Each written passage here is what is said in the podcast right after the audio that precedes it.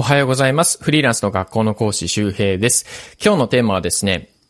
キャリアとの向き合い方ということで、何かこう、キャリアの停滞感みたいなものを感じて、なんか自分成長してないかもしれないなとか、そんな風に思って、なんかこう、なんかネガティブな期間が続いてるみたいなことってありませんか？えー、これは僕自身も実はですね、あの、あっ、なんかこうブログとか SNS をやり始めた最初はなんかいろんな新しいことが覚えられてブログができた、ね、1記事書けたとか、アフィリエイトの審査が通ったとか、ね、英語学習もそうかもしれない。最初はちょっと難しいけど、でもなんかこう構文を覚えたとか、熟語を覚えたとか、ね、なんかこう、ちょっと話せるようになったって感じで、こう成長がね、わかりやすいじゃないですか。なんだけど、途中で頑張ってると、停滞感みたいなものが来るんですよ。で、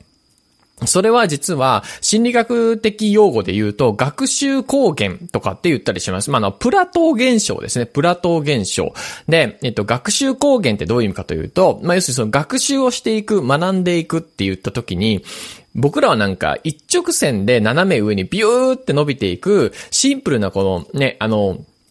一時、一時関数っていうのかな？なんか X と Y だからビヨーで伸びていく、なんかこの斜め上の線をイメージするんだけど、実は、なんか階段みたいに僕らって成長していくんですよね。基本的に。英語でも、スポーツね、野球とかサッカーでもそうだし、こういうマーケティングとか、話し方とか、ね、SNS のね、なんかこう、えー、文章力とか全部そうで、だんだんこう、段階を踏んで、やっぱ成長していくんですよ。で、この、一番最初っていうのは割とグッと上がるんですよね。で、このプラトー現象、ね、学習光源っていう現象の中でも、特に観測されているのが大体4ヶ月とか9ヶ月目ぐらいが、実は停滞感をよく感じやすいらしいんですよ。まさに、こう、1、2、3はぐっとこう斜め上に上がって、4ヶ月目にペターってなる。で、また、5、6、7、8ぐらいでこれ上がっていて、9ヶ月目ぐらいにペターってなるみたいな。だんだんこうね、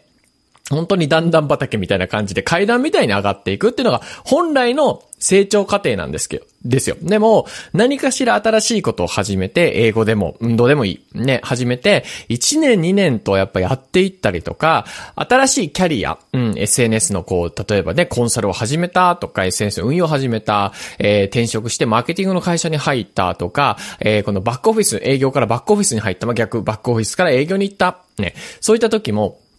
最初の半年ぐらいまではなんか順調なんだけど、そっからこう、あれなんか自分最近新しいこと覚えられてないなとか成長してないなっていう停滞感を感じるんですよね。で、このプラトー現象、ね、学習貢献っていう現象がおそらくあなたのそのキャリア、うん、キャリアの停滞感にも実は繋がっている可能性があるということです。だから今日の話は、もしキャリアの停滞感、なんか自分、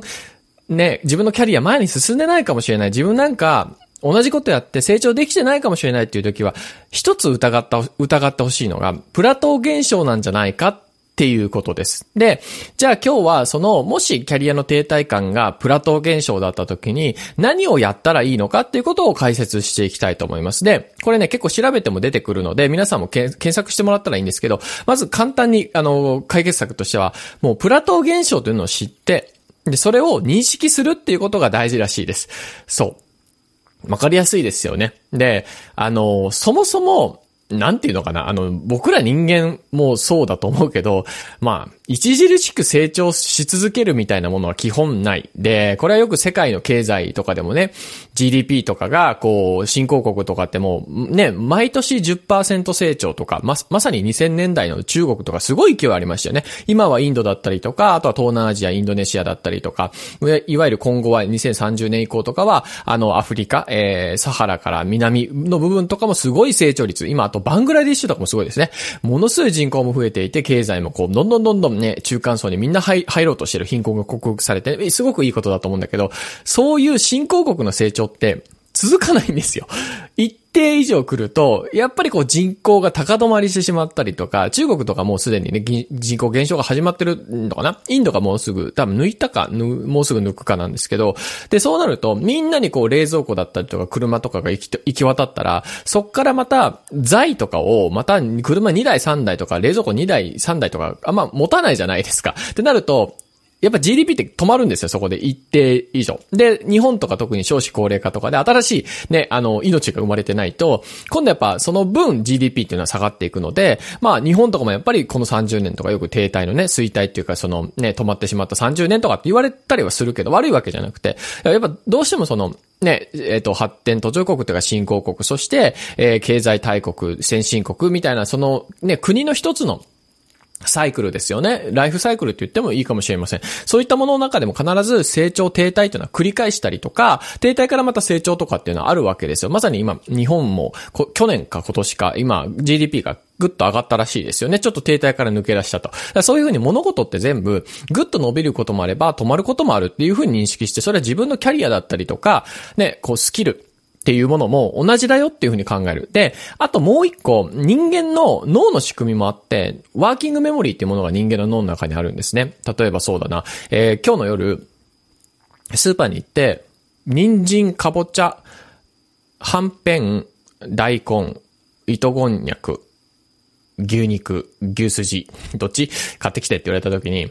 人参、かぼちゃ、はんぺん、糸こんにゃくぐらいまで覚えるけど、なんか、人参、かぼちゃとかなんかちょっと忘れたけど、なんか僕も覚えてないけど、3つ4つ言われるとちょっとわかんなくなるじゃないですか。で、の、ワーキングメモリーってこういう風に、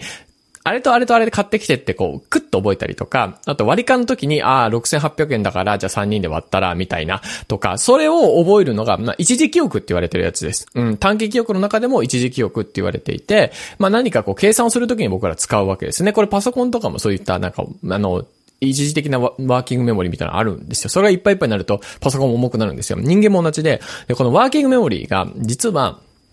5から9だったかな ?5 から9個ぐらいのことしか基本的には覚えられないらしいんですよ。一時記憶だからそこに30個40個詰められないんですよね。で、なった時に何か新しいことを始めていろいろ覚えていくと、まあ、ブログとかでもそうだよね。まずブログの作り方があって、ブログの書き方があって、HTML とか CSS ってコードがあって、であとはサムネを作ったりとか、で、そのポストをどこでするかだよね。えっ、ー、と、ね、X でやるかインスタでやるかとか、インスタのアカウントもあったりとか、あと文章術もあるし、で、あとはタイトルの SEO もあるだろうし、で、あとアルゴリズムとかも理解しないといけないし、アナリティクスの分析もしないといけないしって言って、だからいろいろやることがあるんですよ。まあ、10個以上多分あると思う。だから、10個ぐらいまではいろいろ覚えて、ああ、これだこれだ、できたできたできたってなるんだけど、ワーキングメモリーには限界があって、4個、4個から9個ぐらいなんですよね。ってことは、それ以上新しいことをやっていても、一時的には覚えられるんだけども、どんどんどんどん抜けていくわけですよ。覚えられない。